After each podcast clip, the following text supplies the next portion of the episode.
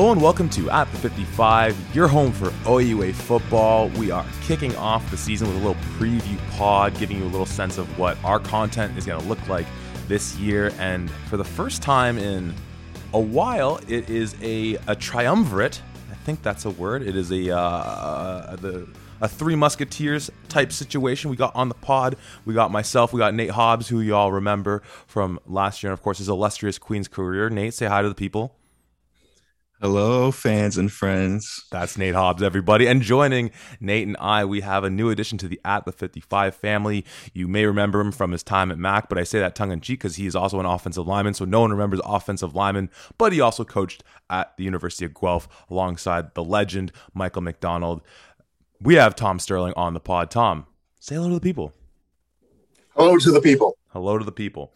Um... So yeah, this is the uh, the crew we're going to have on the pod moving forward, not the three of us all together at once, and I will, of course, give our lovely guests some more airtime than we just did, but just to give a sense of what the year is going to look like, we will have Nate and I doing the recap episodes um, as you got last year, and then me and Tom will be doing the preview pods, getting you ready for the weekend's games, and uh, just whatever news and notes come up, just to make sure that you are uh, fully abreast to all the happenings in and around O U A football moving forward. But today is a special day because obviously we have all three of us, and we're going to do a little overview, a little predictions, a couple storylines we think are going to be happening.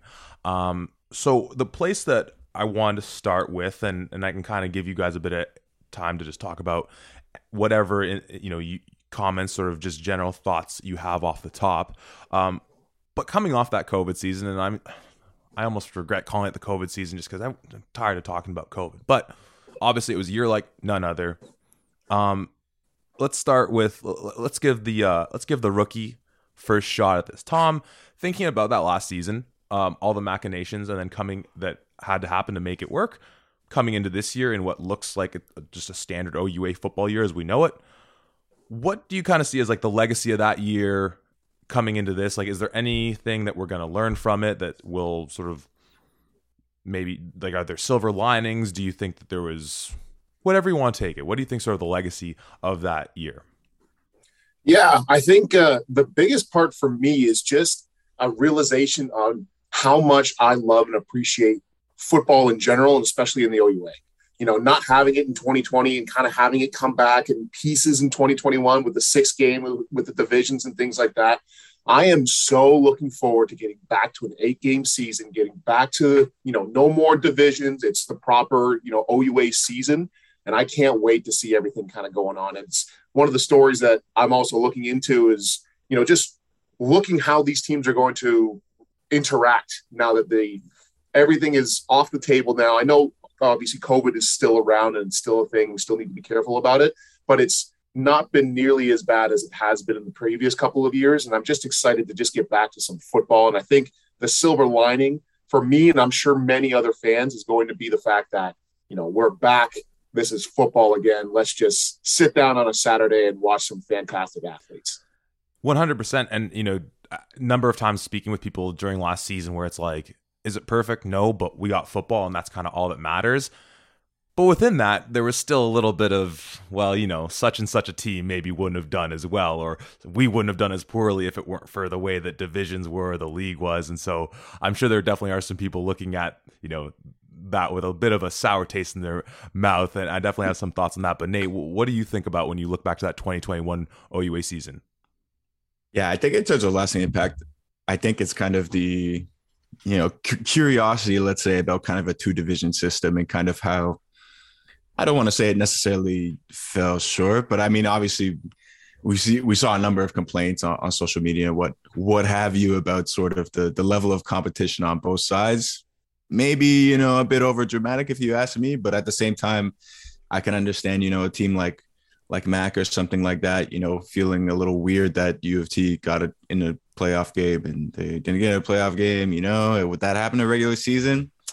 I guess we'll never know.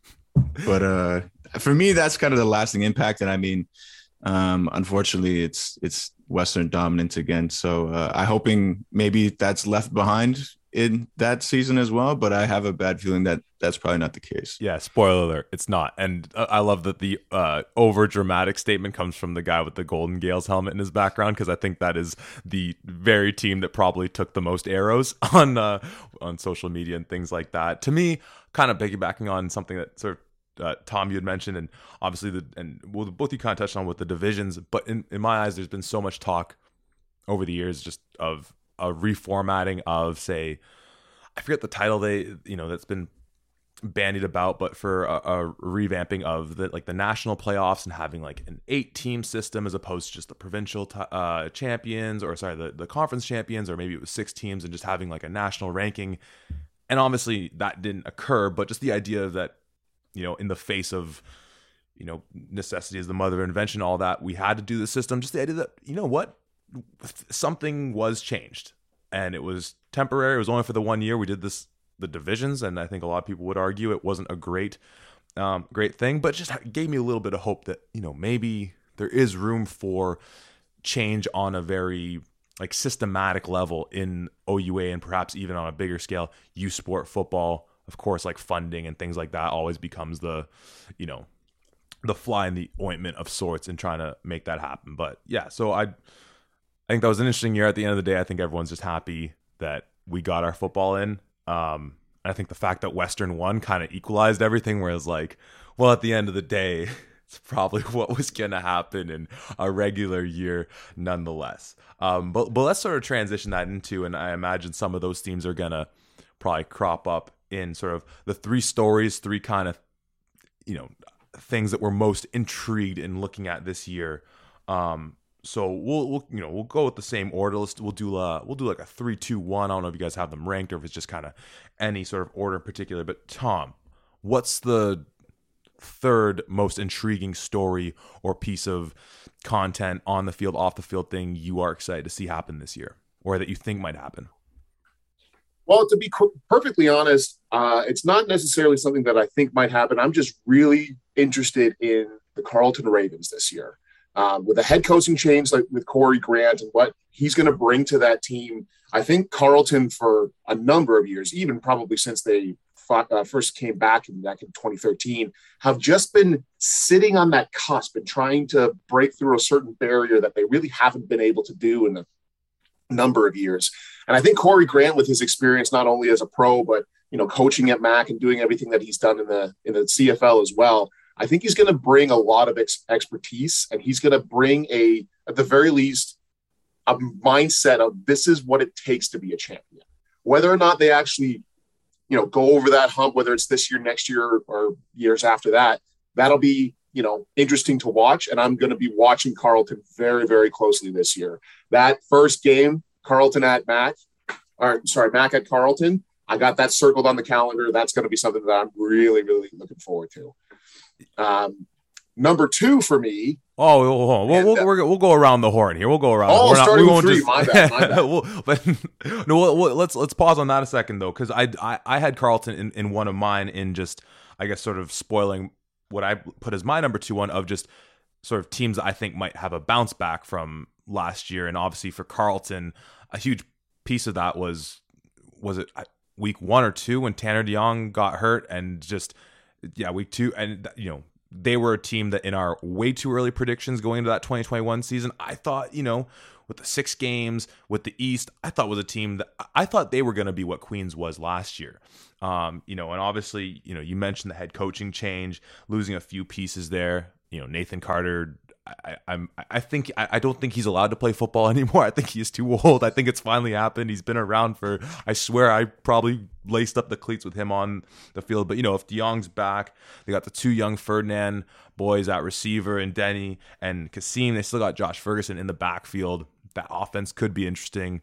Um, defensively, you know, it's, it's, it's nowhere near, as you kind of mentioned, Carleton of, you know, years past, it seems like, you know, they have playmakers on offense, but usually just a really solid defense. But, uh, Nate, is, is Carleton a team, do you, do you kind of have them in your stories, or what, do you have any thoughts of Carleton at all? I mean, yeah, for me, it's really like the, the DeJong piece. I mean, you kind of obviously saw what happened to this season when he left. And I think, you know, talking about Corey Grant, I mean, it feels like there's a much you know, stronger energy around the program there. I mean, in kind of the past couple of years at Carleton, I mean, when I was coming up, I remember Carleton kind of being this, you know, recruiting powerhouse, and you always saw these guys signing for Carleton and whatnot, and they're really kind of the end program. And I really kind of felt that kind of taper off in like the past year or two. Um, so, I mean, it's a, a you know, a bit cl- cringy or cliche to say they kind of got their swagger back, but to some extent, you know, you feel like the, the energy is kind of back with the program, and really going to be interested to see kind of, you know, DeJong and what I uh, will probably be his final season, you know, what is that going to be elevated into an area where they're, you know, five and three, six and two, or are they going to be still hanging around that kind of five hundred mark? Uh, will be interesting to see. Yeah, no, I, I mean, like most of these teams, it's like, do you got a quarterback? Do you got an offensive line? The rest will probably figure itself out. And I'm sure Mister young Mister Reed Van Van Kunitz, I'm imagining he's probably improved from where he was last year. And kind of similar, I don't really have too much on Laurier I want to talk about, but you know, with a guy like Taylor Elgersma over there, who was thrust into playing probably earlier than they wanted to, and probably earlier than he expected, seeing what their trajectory is down the line. But uh, yeah, that's that Carleton. It'll be very interesting to see where they land. Nate, what do you have as, as sort of your, your number three story that you're interested with this year? Uh, my number three story is kind of comes down to uh, what many would consider a void, uh, that being the one left by Trey Ford at, at the Waterloo program. Um, I mean, you talk about kind of transitions, and there's kind of no more crucial point, I mean, at the at, at a program's history than kind of a moment like this, where you've built all this momentum, and it's it's time to kind of sustain what you've built. And it's got, I don't want to say it's make or break, but I mean, you know, I, I, I think we'd be lying if we said we had, you know, huge expectations for Waterloo this year, given what they accomplished, even with Trey Ford. I mean, you know, is it unfair to say at the end of the day? I mean, it, it's all nice and it feels good, but at the end of the day, it's not really that much. So um, it's a lot of recognition, but in terms of playoff wins and things like that, um, they, they share the same fate as me in my career. So, Um, it'll be just interesting to see kind of how the, the program, you know, starts to kick into gear, and see if they can kind of sustain themselves as kind of a, maybe not a household name, but someone who's going to be kind of in the mix going forward. Yeah, no, I'm I'm happy. I'm happy one, you brought up Waterloo, because I, I was, you know, it's like Trey Ford being gone. It's like, yeah, every, that's obviously like what everyone's, you know, curious what that's going to look like. But I think the thing that gets, and, and you hit the nail on the head with just the lack of success that team had with him, despite his just gaudy numbers year after year. But they lost way more than Trey. I mean, the other obvious one is his brother Tyrell, but like, you know, other guys in that secondary, Deshaun Jupiter Dean, I don't believe I saw back. They lost a number of starters from that O-line. Um, they got Gordon Lamb back at receiver, I think James Basiliga. But then obviously that comes back to the question of who's throwing them their ball and who's throwing them the ball. And, you know, not all the teams have their updated rosters, but Waterloo does seem to have their twenty twenty-two roster, and it includes five quarterbacks. And let's just do a little uh well, I was gonna say show of hands, but that's not really the most audio friendly uh you know way of doing things. So by a yay or nay if you've heard of any of these dudes. So we have a second year by the name of Nolan Cabin. That's that that's radio silence. That'll be a no. We have Nick Orr. Matt, I've heard the name. I've heard the name. Okay, all right. Shout Caledon's finest, Nick Orr, in his first year here. Nate's on the uh, the C F C recruiting. But, but I think it, uh, you know, it's, I see him at that uh, the Jesus Academy or something like that, right? Uh, he's one of those guys. We'll say we'll save that for a, for a little bit. Um, continuing with the Q Bs on Waterloo's list, Matt Lynn. Ahmed Fouad, and last but not least, Brampton's Ethan Miller. Yeah, and all those guys either second or first years. So, I mean, Tom, what are you thinking about Waterloo? So, anytime I'm thinking about Waterloo, I'm thinking about Chris Portoya, and I'm thinking about John Behe, the coaches there. Um, obviously, having John Behe be my offensive coordinator at M A C, I know him, I would say, fairly well in terms of his coaching kind of uh, career. He is not the kind of guy to sit on his laurels and just say, hey, I got a stud and trade forward. This is, you know, I'm, I'm good. I don't need to recruit anymore. The issue has been kids have kind of read the writing on the wall and looked at this and been like, okay, if I want to come to, to Waterloo and be a quarterback here, I'm going to be sitting on the bench for as long as this guy is still here. And that has, you know, really, really hit their recruiting trails. And it is probably the main reason why you only see guys at, you know, first year or second year and things of that nature. So I know that Behe is also very good at trying to tailor his offense towards whoever is there who's playing. You know, even back in the day, going from a Kyle Quillen to a Marshall Ferguson, you know, no disrespect to Marsh, but they are very different quarterbacks. You need to be, you know, how you can't expect Marshall to do the same things that Kyle did. So you need to change up your offense, whether that's giving some more checkdowns, whether that's whatever you have to do to make sure that you're putting your quarterback in the position that they can win. Now, it was easier then when you have, you know, this is my clear number two. Right now, that sounds like a huge battle at quarterback. And obviously, they've been figuring that out during training camp. But it's no longer like, hey, I know this guy really loves to throw this ball, or I know, you know, he's going to scramble at this. You don't know until those bullets start flying. So I think Waterloo's going to do, you know, it's going to be a lot of trial and error. And I wouldn't be surprised if we see two or three of those quarterbacks sometime in this year, unless one of them really steps out and decides that, you know, they are the person to move forward here. Yeah. And, you know, the interesting thing with Waterloo, and you, you bring up a, you know, the great point with Behe and just with the sort of, uh, and Portoya and just sort of the institutional sturdiness of that program. Um, and I think um, even if this year isn't, and this kind of leads into the point I want to make up, but even if this year isn't great, Um, I don't think people should like.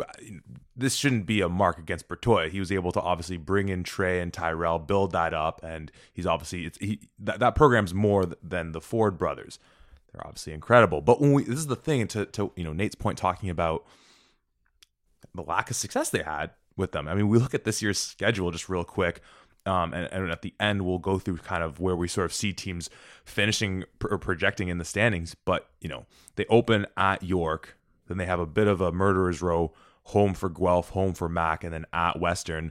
But then they got U of T, battle Waterloo, and they're at Carleton, at Windsor to finish off the season. And those are, we obviously talked about Carleton a little bit. Windsor's a team that I don't really have is it, uh, talking about too, too much, but I think they are a little interesting, um, oddly enough. But it's it's just weird to think that this team could finish a game behind where they were each season of the Trey Ford year this year. The, like, like they could go three and five. I mean, obviously last year it was a three and three, but a five hundred season nonetheless. So I don't really know what to make of all that because, like, it's it just state the least. Like the same way that if they just if if the worst case scenario, if they don't win a game this year, which I don't envision happening, we already stated they're opening against York. Once again, they're opening against York. This team is not going under. This team is not going to lose all their games. But if they do win, say only one or two games, that's not, a, you know, you can't put that on Portoya and the coaching staff. If they win three games, a game, as many games as they won last year in a six-game season, and a game shy of the mark they were hitting with Trey Ford in the eight-game seasons, then that's not on. You know, you can't say, oh, do we need to rethink Trey's career? It's been a weird, it's been a weird run for them. Very interested to see where they where they stack up. Though I'll throw out my sort of uh, first story I was interested in, and uh, Nate, I'll, I'm going to throw this one to you first and foremost because the one I have, this goes back to the divisions, it goes back to some of the chatter online and everyone wondering about how teams are going to fare when you know the the Charmin League perhaps is uh, is disband uh, disbanded. Is your Queen's Golden Gales? And, you know, on top of the going back to the full season, all teams in play, I mean, just off the top, we know there's no more Federico. Rashid Tucker's done. I think just from looking through the rosters, I think Bedard's out of there. A few key losses on their O-line. I think Butler's gone. Mosley, Pinard, who I sort of more of a you know, filling in as a sixth guy on that O-line. Going, you know, jumping a bit further to when we're talking about the standings, you know, I, I, there's obviously to, to spoilers. Western is, I think, undoubtedly still the, the crown jewel. I think Guelph is probably, if there's a team without sort of seeing too much else aside from the beatdown they put on York in a preseason game, um, as far as how teams are looking so far, I think they might be the top contender for a team that could, you know, we'll see week one how they do against Western.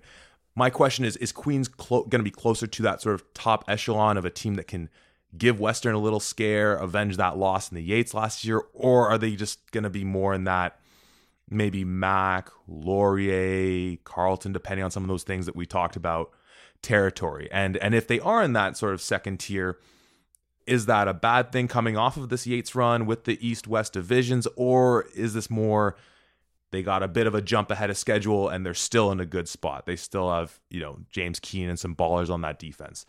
So, Nate, your Queens Golden Gales, go. Yeah, uh, all very good points, and I think kind of the the thing that rings true for me is kind of the the ahead of schedule thing. Um, obviously, I mean, like, let's not lie to ourselves, it is a bit of an advantage being in that East Division last year, um, which definitely, I mean, helped their development. As you mentioned, like, it's like a few guys, you know, but th- those are like all very key guys. I mean, obviously, every time you lose guys, they're going to be seniors and they're going to be respected guys in the locker room. But those are kind of guys that really um, oversaw this transition between, uh, you know, kind of the Sheahan era and the Snyder era and really kind of establishing that new culture that's around the program. Um, so, I mean, it'll be interesting to see kind of, you know, obviously, you're going to need some leadership to step up and fill the void. Obviously, you know, a guy like James Keenan, I think, is capable of doing that. Um But it's going to come down to the the recruits. I mean, I don't know if you guys have the Queens football on Instagram, but I, I think they might have overtaken the Guelph Griffins as uh, having that number one social media presence. I mean, maybe I'm a bit biased, but I feel like it's been ever since I left, it's been a blast off season of all these recruits and all this film and whatnot. So, I mean, it's kind of time to start to make your mark. You know what I mean? At this point in time. And I mean, you look at kind of all the areas. I mean, D B especially is one of them where they were just so young and already so good, like one of the best secondaries in the league. I mean, so, and they still have like a veteran guy like Eric Colonna kicking around there. Um, I think that and kind of the young receiving core, I mean, that's kind of, I think, the biggest area that would need to improve. Um, coming down the stretch last year, they lost Richard Burton, who is, you know, definitely Keenan's number one guy. Um, and the offense struggled a lot. So having him back, I think, is going to be huge for Keenan, and kind of, you're going to see, I think, some more of these younger guys for, for Queens start to step up and be receivers. Um, but I guess to finally get to my answer to your question, um, I think I kind of see him more in kind of that second tier. And I don't think that's necessarily a shot the Queens did, but I think it's just kind of where I think Western's at at the moment. Like, I don't know if I would put anyone in kind of that, that same, like at this moment in time, obviously things are going to happen. I, I hope, I hope this changes significantly, but at this point in time, I just, I don't really see them in a place where I would pick anyone over them right now, or pick anyone to be like necessarily in like a one touchdown game with them. So um, yeah, I definitely see them in kind of that, let's call it one B, one B tier, one B tier. Well, you mentioned the, the that defensive back core, and it blew my mind, and kind of going through rosters and seeing just with the season that uh, Ashton Miller uh, Melancon had. And then I was like, wait, he's in his second year. I mean, it's confusing because of the COVID, the missing COVID year, what year guys are truly in, but I was like, damn, he went off last year, and he's that young, like having a piece like that in there. Um, but yeah, Tom, what do you see with this Queens team going in this year? Yeah, actually uh, chimes in pretty nicely, because this was my number two topic. Um, I'm very interested to see Queens kind of what's going to happen now with even Coach Snyder. This is technically, you know, his what, second, third year with the team, not regarding the, yeah, his third year with the team and losing that year in twenty twenty and everything else. Um, I'm interested to see how the team continues to progress. Um, there's certainly, you know, like Nate said, the social media presence is huge right now. And there's a lot of kind of hype that's always brought around with just that. You know, as soon as you're present on social media, you're in people's minds. It's, it'll be interesting to see how they kind of respond to things like that. And there was a ton a ton of criticism against them last year because of that Charmin League and quotations and, and everything else in there. And so, you know, having a, a full on, you know, back to the regular season schedule that we've seen before, the, the divisions and everything else, I'm very interested to see how, how things are going to progress with those key losses and with everything else. And quite honestly, I think right now, you know, it's always been Queens and Western for that, uh, that top rivalry and things, but Western being Western and kind of really, you know, like that one A, one B that Nate was kind of talking about here. My most looked forward to rivalry game these days is Guelph Queens with that Sheahan connection and things like that. I have not missed a game, and they are exciting every single time. I know from being in that locker room in twenty nineteen that uh, there is certainly some bad blood there, and there's a lot of people who want to win on either side, and it's always, it always makes for a great game. So I'm really interested to see what Queens is going to do this year.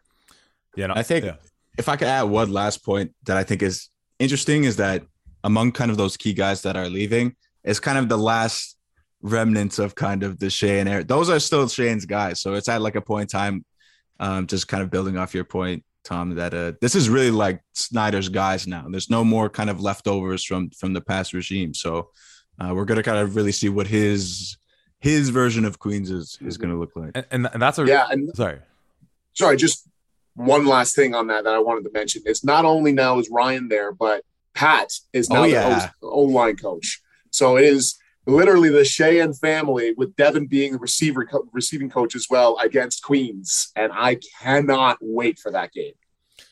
Yeah, and obviously, as you said, that that Sheahan connection is just now bolstered uh, with with Pat on the O line, um, and but I think there's a similar point to be said about Ryan, what he's running at Guelph, you know, being this offensive Q B guru coming from Calgary and all these things, and.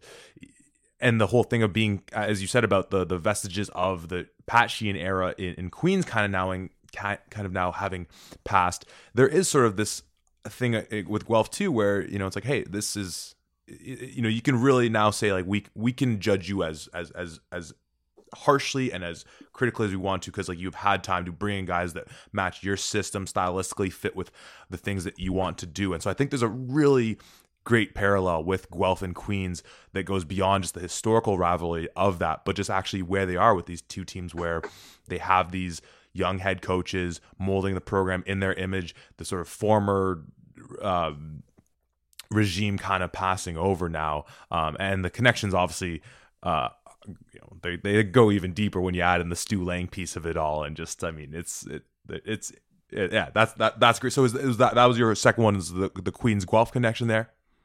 Beautiful. So, Nate, what do you have next for your story? What's your next story?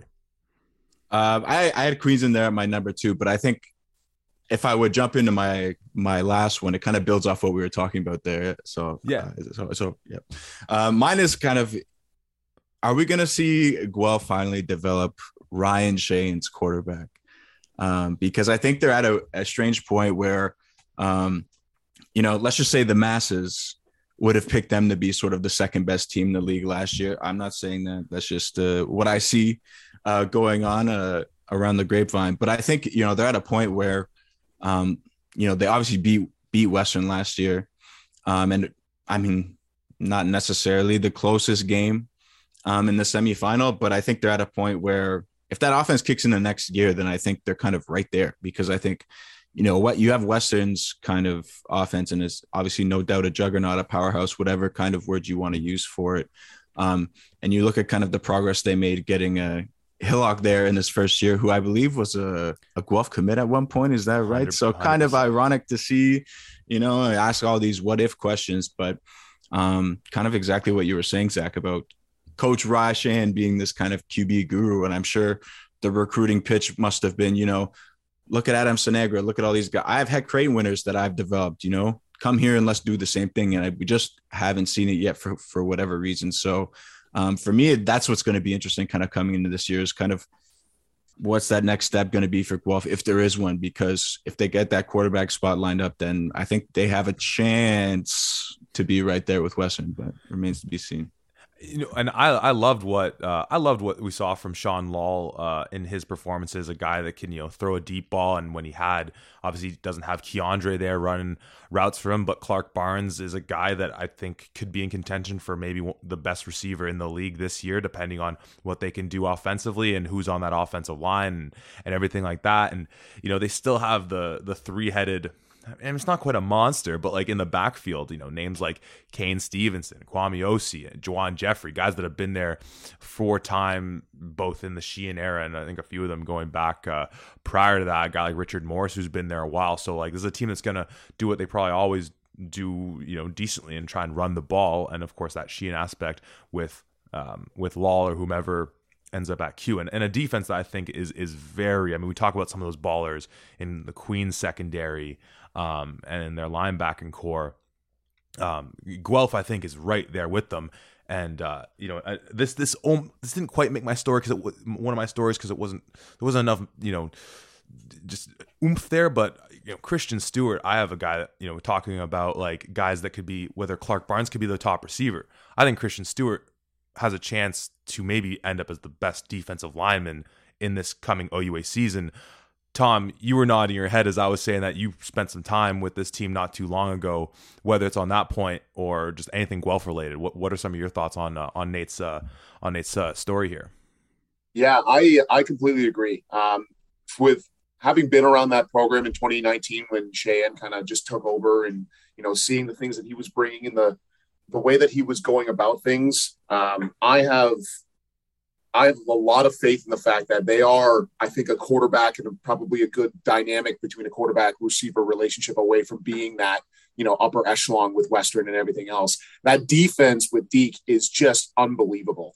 Um, having guys like Justin Lozon in there, who was a stud when he was a first-year guy out of C J E P, and then having guys like Yusuf and like Christian Stewart, who are both from, you know, the Hamilton area and that Saint Thomas More machine. Uh, those guys have really come up, and I've seen drastic steps, you know, from being there at practice and seeing them in game day and things like that. Christian Stewart was a linebacker at Saint Thomas More, and they transitioned him to defensive end. And then that first year, he took bounds to getting better as, as a defensive lineman. He's going to be a stud for them this year. I'm calling that right now. Yusuf, on the other side of him, has been a defensive end for a number of years. He's been, you know, he was one of those guys who really developed early on in his uh, high school career and was able to bully guys around, and then wasn't able to do that when he got to university, but has now developed his game and has gotten a lot better. So that defense is going to be there. Um, Ryan Sheahan is a football mind, you know, growing up obviously with Pat coaching his entire life and things like that. I think he's going to, his biggest hurdle will just be trying to communicate all, everything that's in his head in a way that his quarterback can understand. If he can get that done with whether it's Sean Law, whether it's whoever, uh, they're going to have monsters. And you can see it, you know, his track record at Calgary. Obviously, those guys are are outstanding, but Sheahan is a big part of that. So if he can properly communicate that and how he's thinking into his quarterbacks, then yeah, Guelph is going to be somebody to, to look out for this year. You know, and, and one thing I'll just tack on to, you know, the the Christian Stewart piece there, where you mentioned the the transition from linebacker coming out of Hamilton to D-line. Right away in my mind, and this would be an as good an outcome as I think anyone at Guelph could hope for the guy, is a linebacker about ten years ago out of London that went to Guelph, became a defensive end, and then had a short stint in the C F L in uh, in Mister Cam Walker there, a uh, guy I got to play with. Um, so, you know, that obviously that, that yeah, defense is usually a, you got that. That's never the question with Guelph. So I think we're pretty good there. So I think, you know, the, the, the offense and the connection with Sheahan is, is definitely the thing to look out for. And just, just one more kind of reading the tea leaves thing. I mean, as, yes. as a former as a former quarterback, I mean, I always find it interesting to see kind of what the, I mean, I've mentioned social media, I guess, a couple of times already. But I mean, you look at kind of Guelph social media and, you know, they're going out, they're touting guys like Clark Barnes, as they should. But uh, I don't get any clear picture of who the guy's going to be at quarterback from that kind of stuff. I feel like they, if they knew they had someone that they were in love with, they'd be out touting them, you know, giving him kind of a bit more love there. I don't know. Am I think, am I overthinking it? Am I being dramatic? You know, am I just kind of missing some of the love I got as a quarterback?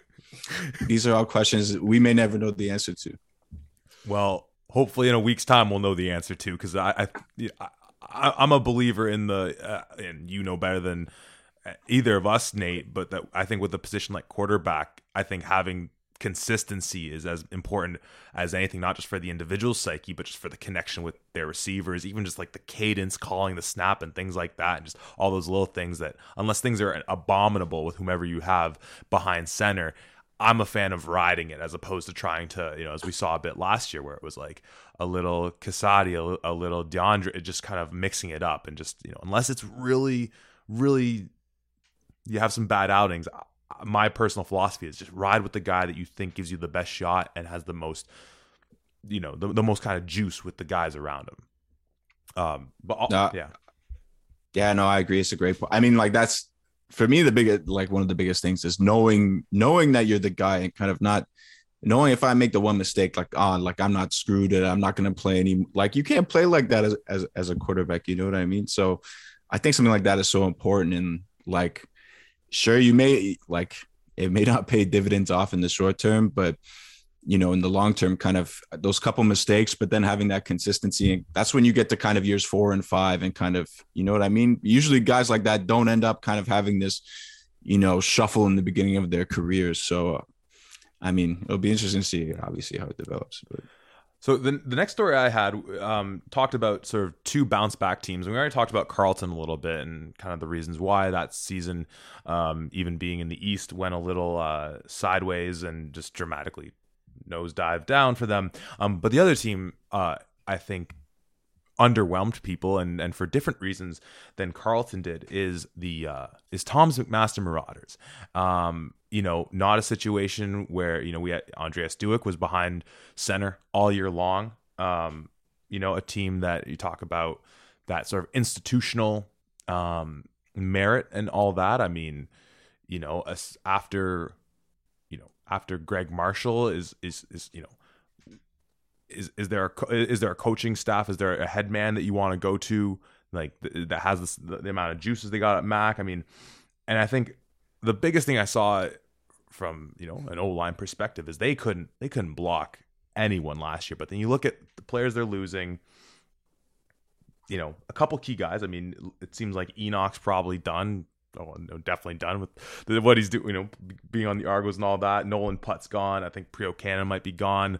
Um, with the kicking duties. But is this a team that was just victim to that West schedule in the same way that people look at, I mean, Nate, you kind of brought it up with them looking across the wire at U of T getting a playoff game. Um, you know, like I said, they got Potasic in there. I couldn't believe it when I saw that Duick was back for another year. Um, what do we think of the McMaster Marauders? Are they in that second tier? Are they maybe a shot at that one B tier as Nate was kind of calling it? Yeah, uh, it's always tough to to talk about my boys like this, but uh, I don't know. I don't. I don't think that they're in that one B tier. I think, if anything, they might be in an. Uh, and I hate saying the rebuilding thing because it's it's so cliched and so, like, people say it all the time. Um, but there's been a lot of changes there. You know, you lose a guy like Corey Grant, John Parks, who was their uh, uh, recruiting coordinator, is now the new head coach. Jason Riley, their longtime offensive line coach, is no longer there. Um, they got a bunch of different guys in, but with that, there's a lot of experience. Jamie Barisi being your your quarterback coach, you know, uh, all of his experience in Ottawa and things like that. Um, with a guy like Duick, I don't think you can ever fully count out Mac. I think there's always going to be something of a, uh, a a sleeper at the very least, if they're not going to be, you know, a standard powerhouse kind of thing. But I do still think that they're going to be in that upper echelon of the teams, you know, maybe a, a five and three or even a six and two kind of a season. Um, so it'll be interesting to see. I think anytime that Mac doesn't make the playoffs or even doesn't go that far into the playoffs, in Coach P's mind, that's a bit of a, a waste of a year. Um, so I, I'll be very interested to see what this coaching staff can kind of do with all of those key losses and how they're going to change things up to accommodate for the new bodies that are going to be in there as well. Nate, what do you think about Mac? Yeah, I think, I don't know, maybe I'm a bit more optimistic than Tom. You know, I don't have all the kind of insider info that he does, but uh, maybe I'm just living off Mac's past glory. I don't know, but I just, I feel like they could be kind of, like he mentioned though, a sleeper. Like, I feel like they're kind of this team that people have kind of forgot about a little bit.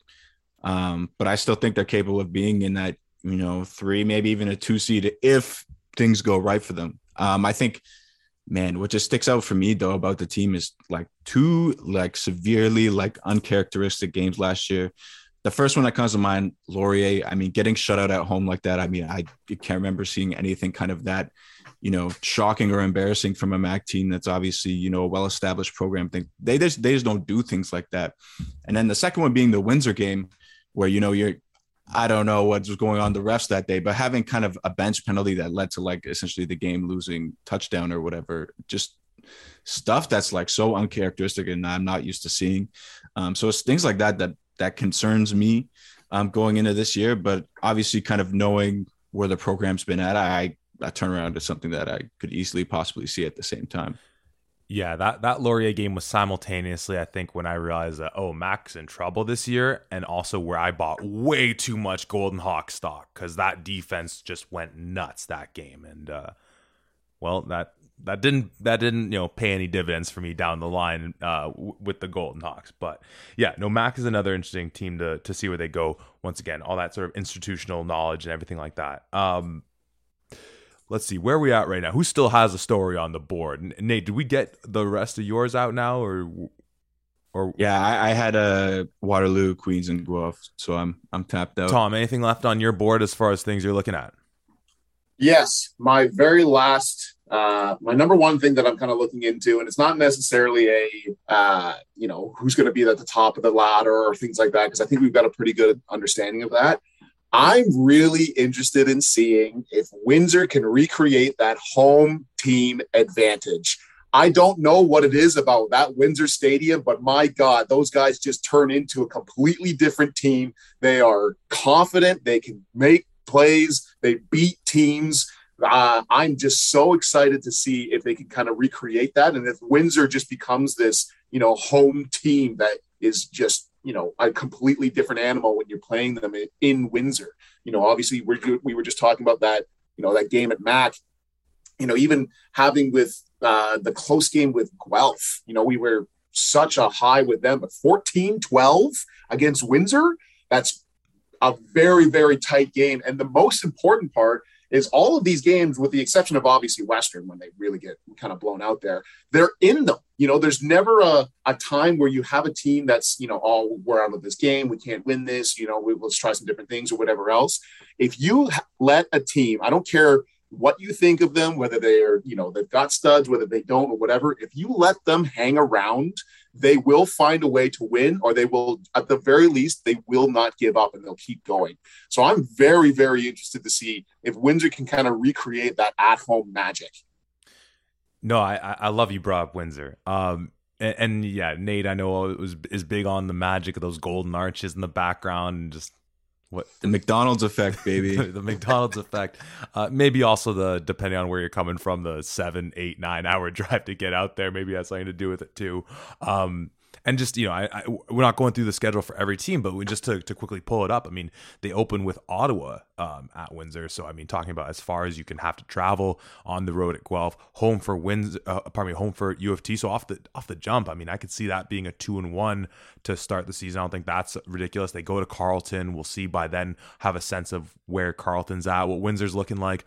Home for Laurier, another team that I know we haven't talked about too much, but I think a lot of question marks. That's really the big story. It seems like more than probably in other years, a lot of question marks, a lot of probably new faces uh, on teams. Then they're on the road for York, on the road for Western, and then home for Waterloo. So, I mean, this is a team that is crazy to say, what, one, two? That, I mean, I think this could be a five hundred year. This could be a four and four season. Maybe even a...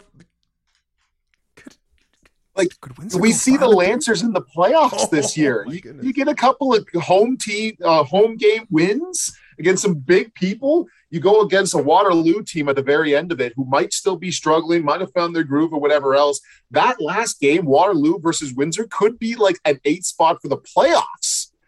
Like, that's that's in, that's insane that we're being able to talk about that. But with the schedule here, things kind of work out and they handle the teams that they should and they keep it close or even get a couple of key wins. The Lancers back in the playoffs. I love it. Back in the uh, the Kennedy days, it's been since they, they, they made it in. That's, of course, no, we're not talking U S presidents. We're talking the former quarterback there from the early twenty, early to mid twenty tens there. Um, yeah, no, shout out to the Lancers. And, of course, talking about this programs and building and whatever we want to call it. What, you know, J P Cercelli being out there and, and kind of similar we talked about with Portoya and that Greg Marshall coaching tree and all that. So they're in good hands for sure, and that so mystifying home field advantage they have.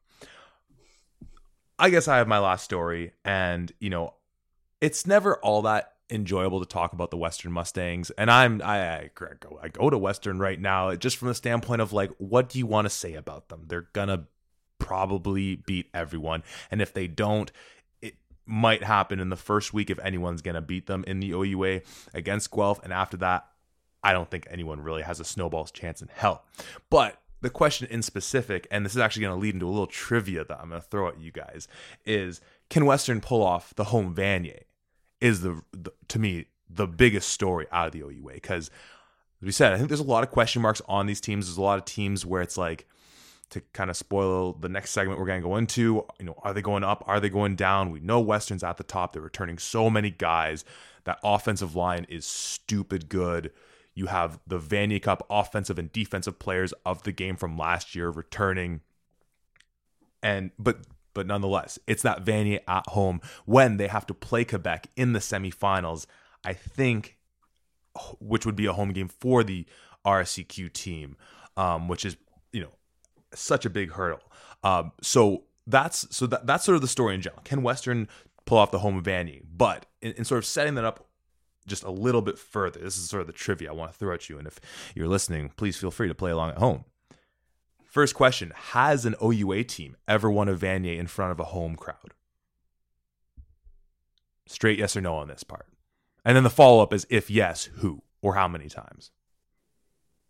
I'm going to say no. Uh, at the very least, I can't remember a time. If it, if it did happen, it's a very long time ago, but I'm, I don't think so. I'm going to say no. Nate Hobbs? Uh, yes, Queens. Yes, Queens. Okay, well, that puts some pressure on you to get that right. And unfortunately, Nate's half right, Tom's wrong, because it's happened twice before, neither of which were Queens. So, bit of the history here. It's according to uh, everyone's favorite Wikipedia. Prior to the two thousand four Vanier in Hamilton, every single Vanier Cup before since nineteen sixty-five was played in Toronto. And in nineteen ninety-three and in the inaugural Vanier Cup in nineteen sixty-five, the U of T Varsity Blues won a Vanier in front of a home crowd. So the Western Mustangs have a chance to become the second O U A team in the history of Vanier Cup, in the history of the Vanier Cup, to win said Vanier Cup on home turf since the year I was born. So kind of neat there. Obviously, Quebec, uh, you know, Quebec City's become a pretty hot spot for playing that game. They fill out the stadium pretty well. Last time it was in Ontario was those two back-to-back Hamilton Vaniers, and even when it was Western in it, beating up Laval in twenty seventeen, I, I, I remember it being pretty sparse in that crowd. So, you know, having been in Western uh, London for a bit, I mean, getting a sense of that football culture, if they do get there, I mean, I, I think we're probably pretty confident they'll be the O U A's representative in the in the uh, national uh, playoff. But once again, that Quebec hurdle, if they get there, this will be a spectacle. Western at home for, I mean, let's face it, whoever comes out of Can West. Sorry, A U S, but you're not going to take out whoever comes out of Can West. What uh, what do you guys think about that? Like, is this, am I making too much of this, or do you guys have a similar level of excitement about it? Tom, what are you thinking? Yeah, I think, I think it's insane that as good as Western was last year, they they have a chance to be even better this year. They had a rookie quarterback come in halfway through the, the season who did pretty damn well, uh, with all things kind of considered. But when you have that run game that Western does every single year with the monsters that they have in the backfield, suddenly you don't have to rely on your quarterback all that much, and you can really focus on him on being, you know, getting developed in things. And then he does some really great things in his first year. Ev- Evan Hillock coming into year two is going to have more confidence. He's going to be able to have a better dynamic with all of his receivers that he has in there. And he's going to, I think he's going to tear things up. I think he's really, like, even more so than last year, he's going to just carve teams up. And when they try to account for him there, that run game, even if they only had standard running backs in the backfield, they would just carve people up. And turns out they have some of the best in the freaking country. So, yeah, I think this offense that Western has is just going to explode this year. I think Evan Hillock, like I said, is going to come up. And I'm calling it right now. I'm saying Evan Hillock for overall O U A M V P in his second year. I think he's, you know, I think he's going to be that good, and he's going to be a, you know, a legend at quarterback uh, when his career is done, up there with Michael Fulton and those. Nate, Western can't can't be can't, can't be a great feeling in your stomach to talk about them with, in, in glowing terms. But is there any other way but in glowing terms to talk about this twenty twenty-two Mustang? No, I mean, I'm buying a big collapse, man. I just, I don't. Hillock, I, guy's lucky. I've seen him play. He's, he's chucking it up to guys. I don't, no, I mean, like, I think, I mean, him and Magnate Jones, I mean, kind of the the whole, you know, teammates in high school, teammates at Western. It's really romantic. You know, those guys have, have a chance to be generational there, uh, you know, to be talked about for a long time. Um, and, you know, you had a guy like Keon Edwards, but the young backs they have coming up, too, are, are just unreal. So, I mean, absolutely possible. I mean, it's always interesting coming from like the Quebec side of things. Like I, I never like have like the clearest picture of what goes on over there. I know they don't score a lot of points. I know Western usually scores a lot of points. So, I mean, like it's something that like uh, I would probably be more willing to bet on it than against it at, at this point in time. But um, if you put a gun to my head, I obviously I don't gamble at all. So, um, but no, I think all points are valid. All points are absolutely right. All roads, I think, are suggesting that that is uh, the path we're heading down at this point in time. Yeah, I mean, all roads lead to London one way or the other. The question will be whether Western's there to take on whoever comes out of CanWest. Once again, apologies to the A U S, but not really. Um, yeah, and yeah, the Magne Jones piece is huge too, because much like we talked about Keiondre Smith a little bit, he's a beast for them returning the ball as well and punting. I don't know if he does as much on kick returns, but uh, you know, they had, their offensive line was given player of the game when they played. Was who was it? They, I'm trying to remember who they played in the semifinals, but it like this, it, and they have Keon Edwards, and then they have Edward Wanadi, who I like. It's not like you go to your backup and it's like it's not one and two. It's it is a one A, one B situation. Wanadi, I'm, I'm sure he he would start for ninety-nine percent of other programs. one hundred percent, one hundred percent. Um, well, I think that's enough Western talk that we should uh, do for right now. Um, so in moving into just sort of a big picture where we sort of see the standings, kind of that idea of like, T- you know, top tier, second tier, whatever, building, rebuilding. How I want to set this up, little game of up or down. We're going to go through the standings from the twenty twenty-one season and just, is this team going up? Is this team going down? Or maybe are they staying on the level, maybe with a comment here or there um, with each team. So I pulled up the standings from last year, which still obviously has a divide east-west. So I'm just going to go starting with Queens at the top of the east and make our way down to the bottom of the west with Windsor. So without further ado, and obviously it was a six, uh, only having the six games, but we start with Queens, six and oh last year. Undefeated, I guess, will is the apt parallel, if if you will. Um, up or you down? Guess. I think that's how math works. Um, up or down? Uh, Nate, let's start with you. Up or down with Queens? I mean, this is up or down and kind of the connecting the two, right? Um Because I still think they finished above all those East teams, but I mean, uh, you know, I'm not, I can't be a, you know, severe homer guy, Bill Simmons Junior over here or anything like that, you know. So uh, I think it, it's going to be down. It's not for a lack of, you know, my faith in them or anything like that. I just think, you know, if they're in a division with Western, I think there's a chance Western could have finished ahead of them last year, and I think, you know, probably there's a chance it would happen this year. It could. I, we don't know, Zach. We don't know. I also don't know if six and zero means they went undefeated. Apparently, so just all these things that I'm learning about right here and now. Tom, up or down with the Queens Golden Gales? I think just given everything, it has to be down. Um, but I don't. For the Queens hopeful out there, uh, I don't like. That's not. That doesn't mean that Queens is going to, you know, not win a game or anything else. I just don't think that they're going to go undefeated. You know, I think with the schedule, with the guys that they have there, I don't think it's unrealistic for them to go six and two, five and three, or something along those lines, and still be in that upper echelon of things. But you know, like we were saying, I don't think there's any way that they beat Western in the regular season. And people forget they did beat Guelph. Okay, they did don't beat forget Guelph. That. Yeah, more fuel to that fire of uh, of what makes that rivalry rival rivalry so uh, enticing going into this year. Uh, the U of T Varsity Blues finishing three and three last year and a playoff a home playoff game against the Ottawa G Gs. Up or down, uh, Tom? Up or down on the Blues? I gotta say down. Uh, I don't think the U of T is going to recreate the magic that they had in that um, that last year. Uh, it's It's tough. There's just there's just too many teams that are out there that are really good. Um, you know, you, we start talking about. You know, I think Matt's going to be uh, five and three, six and two. I think Queen's going to be five, three, six and two. Well, you can't have everybody be five and three and six and two. There's got to be some teams that they're beating out there, and I just don't see U of T getting back to five hundred. Nate, you know this team a little bit still. Yeah, I, I, I, you know, it's a, they got a, a soft spot in my heart, you know, but uh, I mean, the reality is, I mean, you talk about kind of Waterloo being in this transition phase. U of T is kind of a similar deal. Um, you lose sort of a talismanic figure like uh, Clay Sequeira and, you know, don't really have a, a, a true, you know, bona fide replacement kind of waiting in the wings. You have a new O C coming into the program.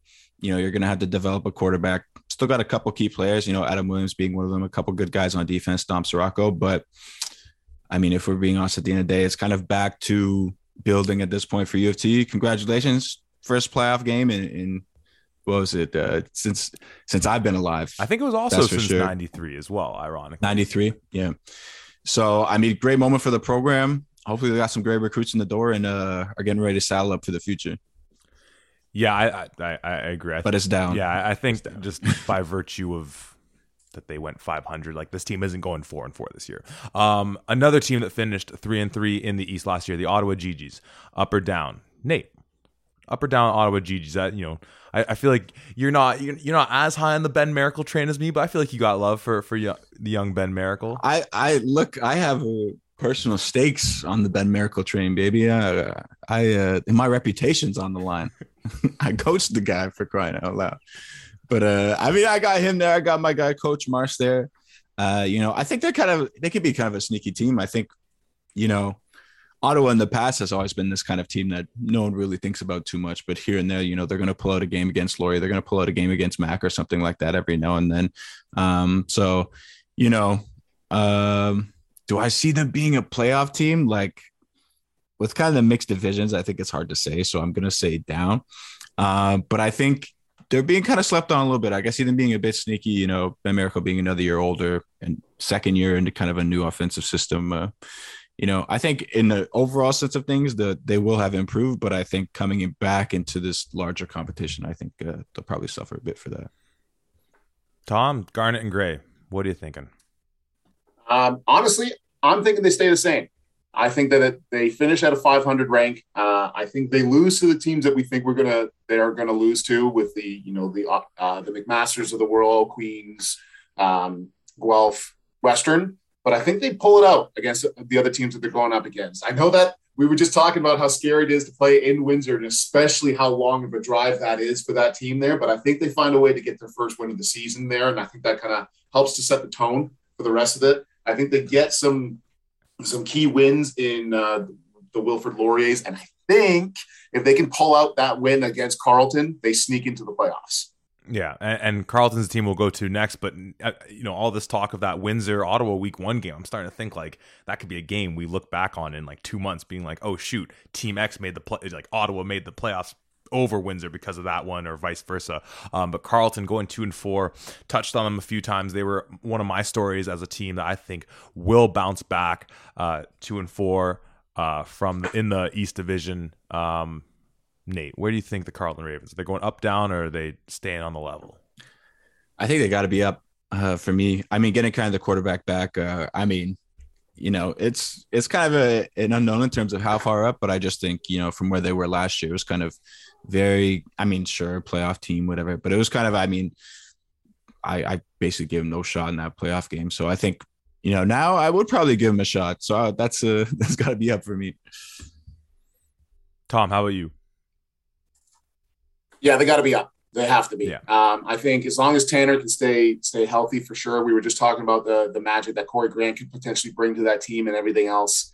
Um, no chance they only they finish the year with just two wins. Um, they've, they've got to be up. How up they go, I don't know, but for sure going to be better than, you know, their previous record. Yeah, and I, I'm saying up as well. It, it, you know, it's hard to be worse than that two and four, and also they don't play Western in the regular season, so you got to take advantage of that. I mean, seriously. Um, the York Football Lions. Ever heard of them? Apparently, they play football in the O U A. If you haven't heard of them, they didn't win a game last year, so I can't blame you. And I don't know the last time they won a game. I have done the research on that. I swear I'm not this. I'm all, not always this mean to the Lions, but why? Why? Don't stop, Zach. Keep going. is this is this our is this our uh, Nick to Jesus moment? Our come to our come, come to, to Jesus, Jesus moment. moment. That's the segment name right like, there.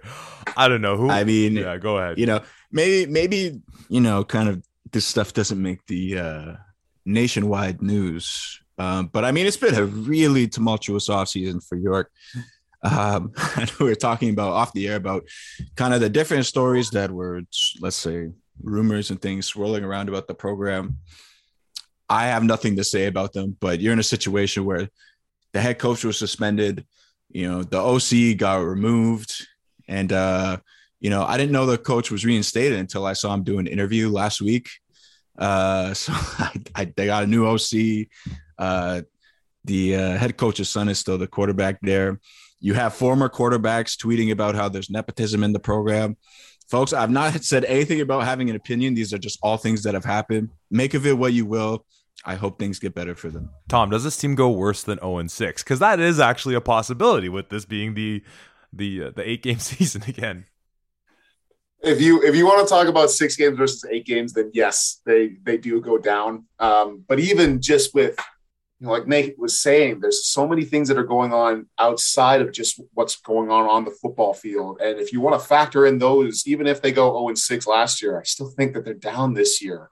I think that there's a lot of stuff that's, you know, distractions that people are kind of talking about. That's not just football. You know, it's the things that are going on with the nepotism and with everything else. And uh, I just, I think that they need to try to focus back on just playing football again, you know, not worry about anything else and just try to focus on doing their own thing and get to recruiting and whatever you have to. But yeah, this is going to be a tough year for York Lion football fans. Yeah. I think if we were ever to do a Hard Knocks-esque, um, you know, video, whatever segment about a team, I think it would have to be York purely just because they're closer to a reality T V show special than a football team. So like we could just save talking about them on the podcast and just have our fun with that. Let's go to the West. Um, we'll start with the top again. I mean, the Western Mustangs. Um, one, you know, that one loss. We had Guelph early in the season. And uh, as Nate said, a not so close uh, victory or revenge game they had in the in the semifinal. Um, I mean, we talked about them in my last story. I mean, I'll, I'll just start off. I think they, and Tom, you said as well, I think this team does get better. Is this, are we in agreement? Is Western going up? No. Yeah, I think, I think so. I think, uh, you know, that, that loss that they had uh, to Guelph, no, I don't want to take anything away from Guelph because they played their butts off and they really made sure that they, they gave their best effort there. But um, I think that spelled the end for Jackson Cooling and uh, kind of, I allow for the Evan Hillock era to kind of begin and kind of flourish really, really uh, fully in there. And uh, that's uh, surprisingly, like, like we said, obviously it's five and one, but Western's on the up and up. Quick correction, Jackson White, not Jackson Cooling, unless Jackson Sorry. Cooling's career at Mac was also somehow taken down by Evan Hillock's ascension, but I don't know that story, but no, Jackson White, you are correct. My mistake. No. Nate is just, should we just move? Do we move on? Yeah, or anything? I mean, I, it, it's, briefly, it's up. I mean, that Guelph game, you know, Tom hit the nail on the head. They didn't have their shit together. You kind of saw the improvement they made throughout the year. It's a completely different team. All they have is continuity going into this year. More the same. All they have is continuity. Yes. Um, Laurier, three and three in the West last year. Um, this is a team that I still am very curious to see some more. Like, they don't have their updated roster for this season up. I'm curious to see what they're looking like just based on fifth-year eligibility guys from last year. I mean, Ente Egwavon, you know, another top uh, receiver from that season. Christian Hutter, Copper, Willamoa, uh, two of their standout defensive guys, you know, who've been there forever now. Um, we're also in their fifth year as well. Maybe losing them. Connor Carasello, I think, should be back um, at Q B, but we mentioned Taylor Elgersma. I I I, oh.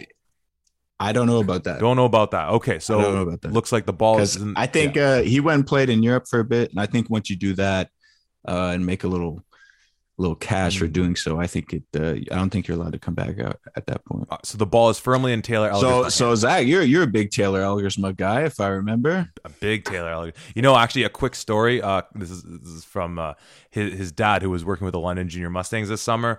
One of my favorite O U A takes I got about like the whole year, which is that because of that Laurier game, week two, when Laurier was at Western, when Jackson White was still starting that game.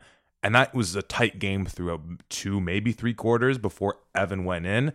Um, so coming from Taylor's own father, Mark Elgersma, shout out to Mark, that without Taylor putting up, you know, a good enough fight, maybe Evan doesn't come in earlier in that year or as early as he did. And, I mean, whatever. Western still probably wins, but I just like love just the, I, this random O U A conversation I had on the sideline of a Western Junior Must, uh, London Junior Mustangs practice. But uh, I.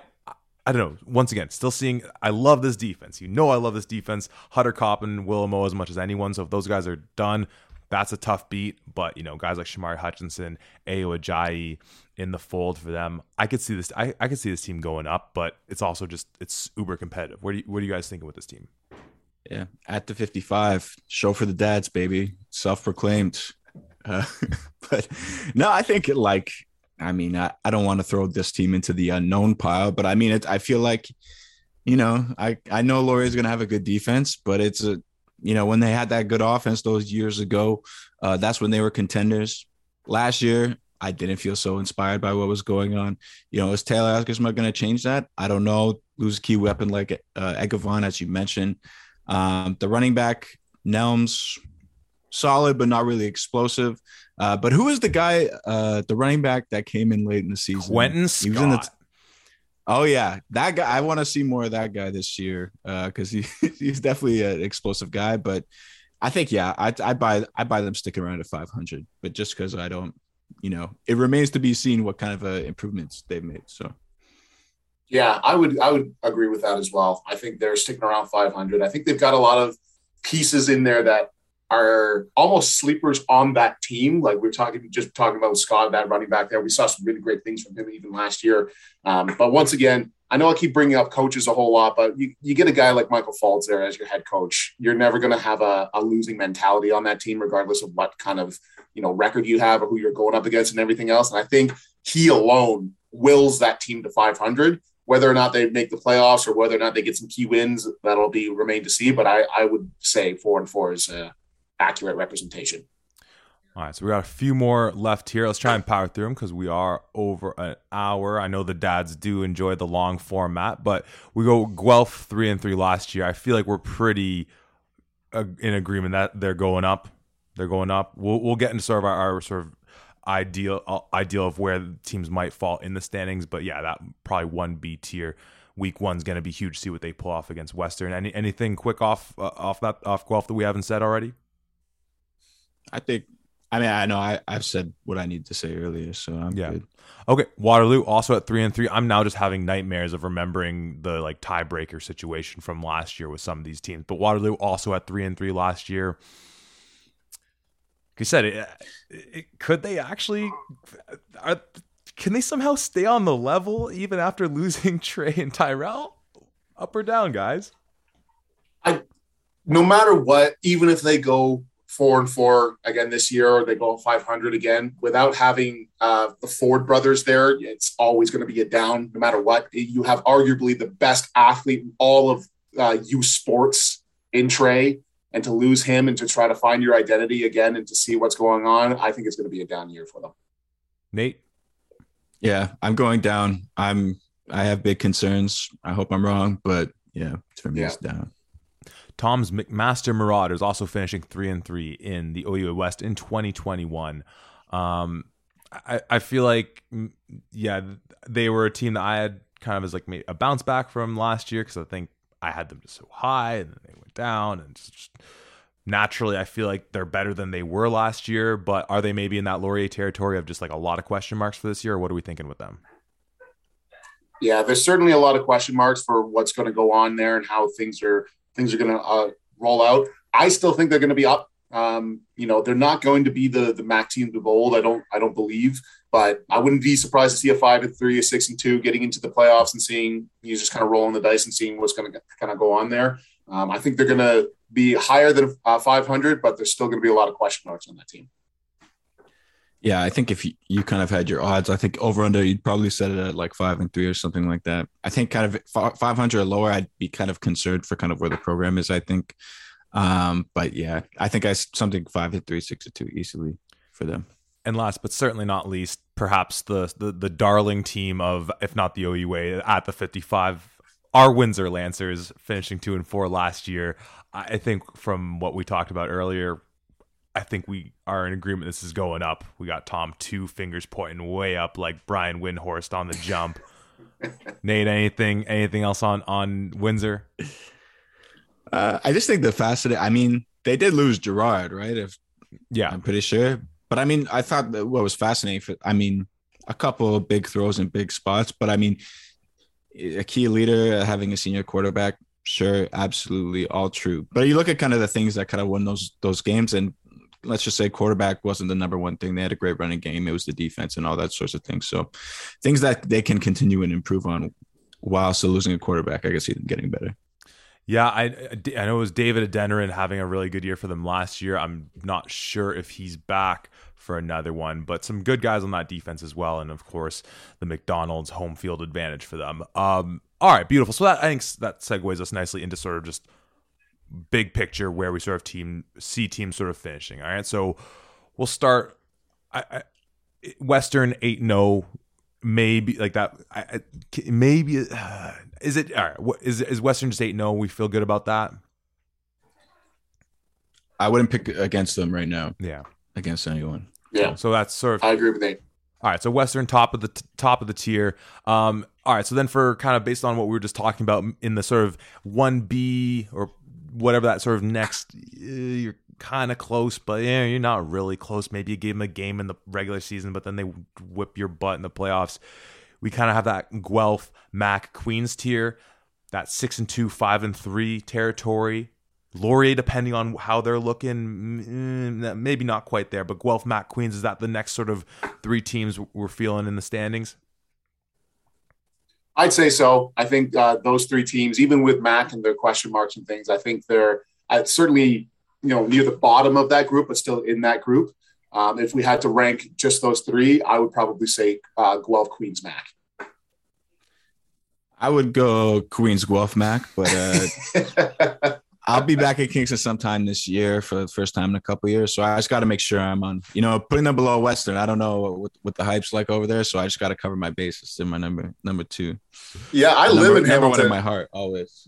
I, I live in Hamilton. It might be tough for me to make it out to a Mac game after this, but I think, I think, yeah, that's tough. I, I, I think, uh, I, I Guelph, Queens, Mac, I'm, I'm with Tom on that one.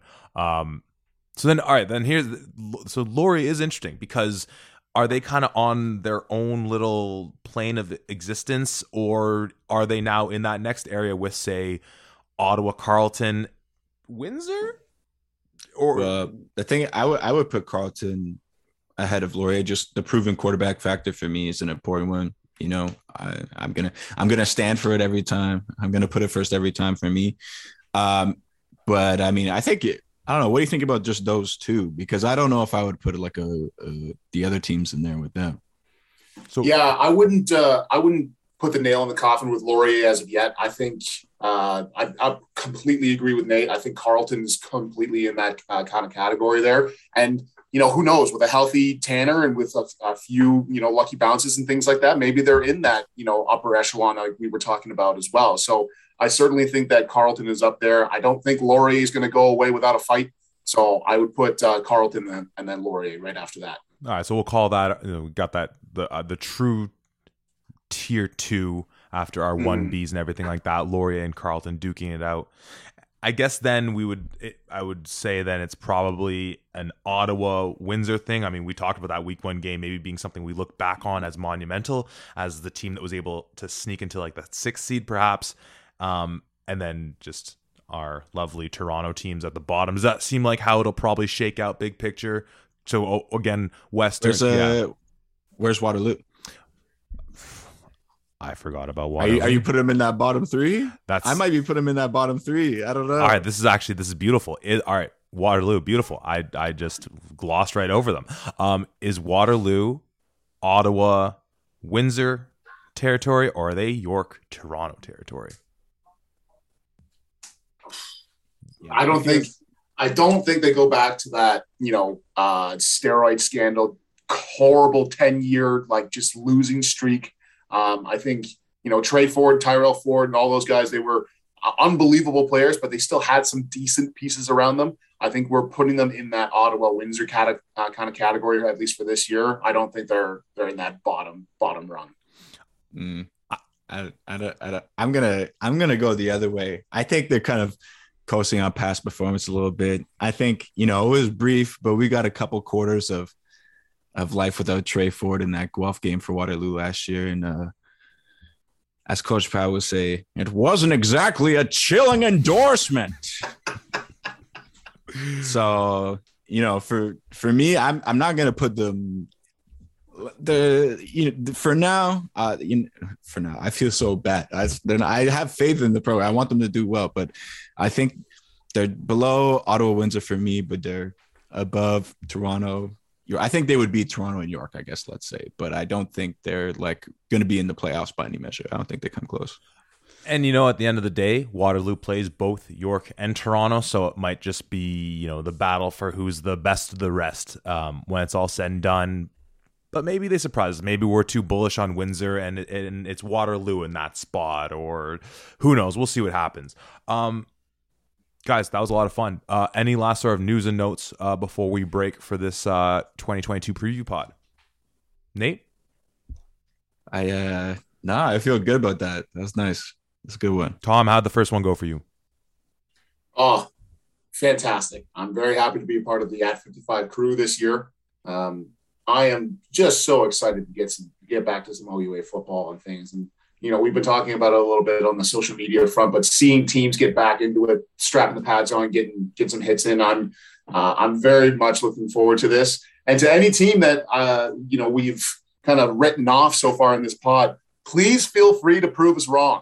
I would. I always love seeing those random, uh, you know, unbelievable games that nobody has on the radar whatsoever. But I think this is a pretty, pretty solid foundation. I I, I agree a lot with everything that we've kind of discussed here. Yeah. Who who will be last? Is Windsor still last year's Windsor, or is Windsor now another team? Is another team going to be the twenty twenty-one Windsor Lancers? Who knows? That's why we'll be covering it week after week. You'll hear from me and Tom on, I believe, Friday, Thursday or Friday, still in the works for when that will come out, breaking down the week one matchups in specific. Me and Nate will be then, we'll then be talking about everything that happened in the first week of matchups come probably Monday of next week. If I had a calendar in front of me, I would give you a specific dates, but nonetheless, you will be hearing from us very soon, and we will talk to you then at the fifty-five.